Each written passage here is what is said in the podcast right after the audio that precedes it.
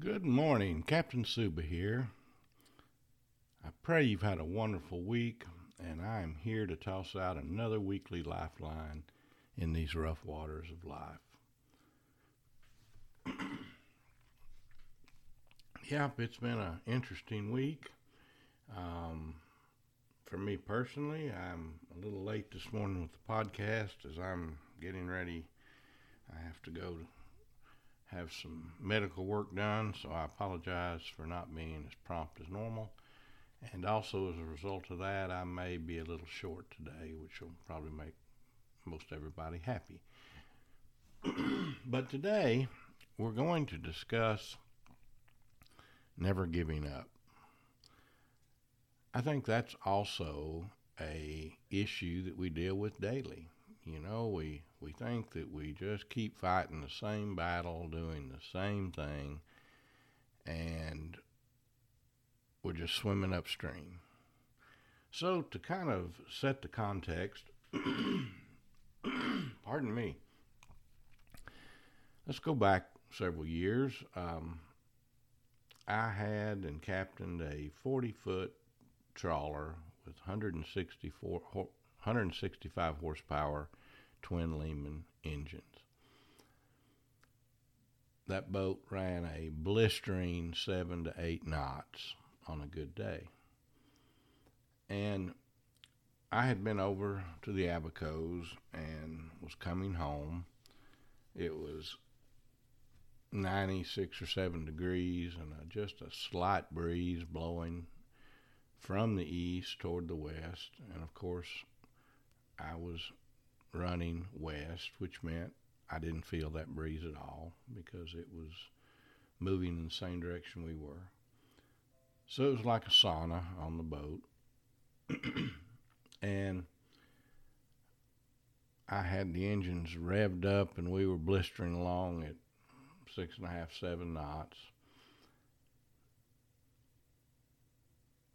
But we were bucking a current of probably five knots right on our nose.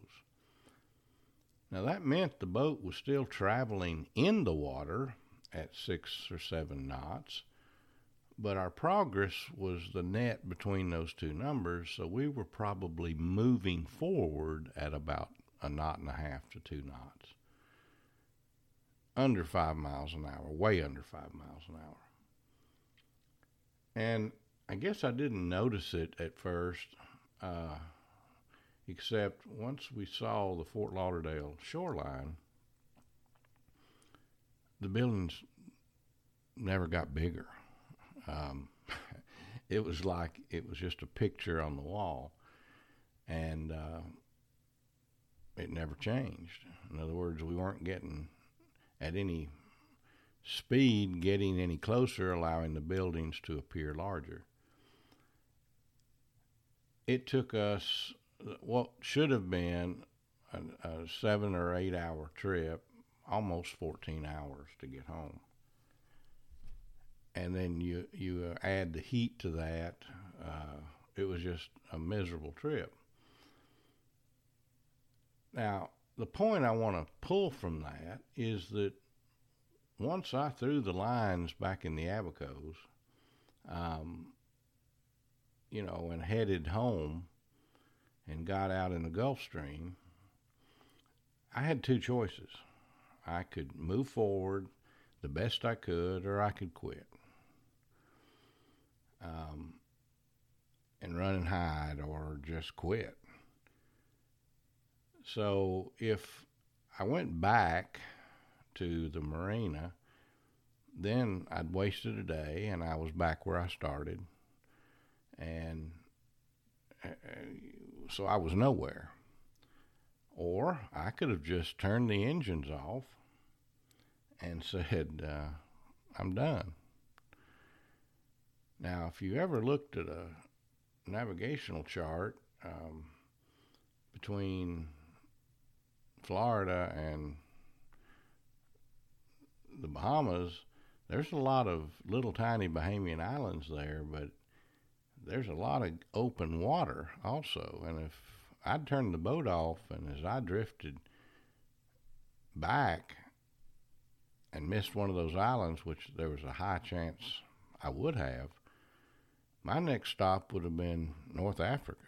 I mean, so giving up and just shutting down would would have had and could have would have had disastrous results.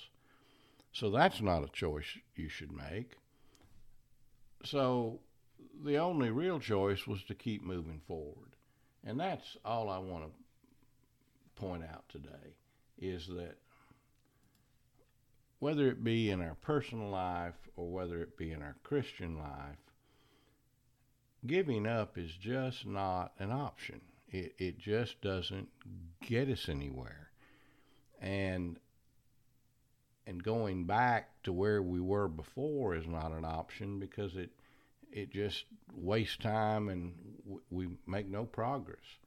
So we've got to move forward. And there's a saying in business and in life that if you're not moving forward, you're going backwards. And that's just so true. And I think a lot of us, particularly in this economic world and this very weird political world, feel like, and I know I feel this way a lot, feel like that we can't make a difference and there's nothing going our way and we just sink into apathy and and self despair and we just say I'm I quit.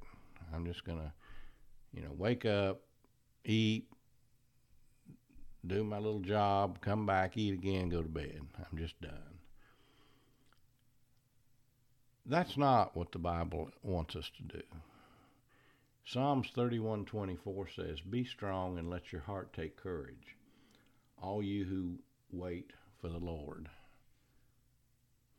You see, we're waiting for somebody.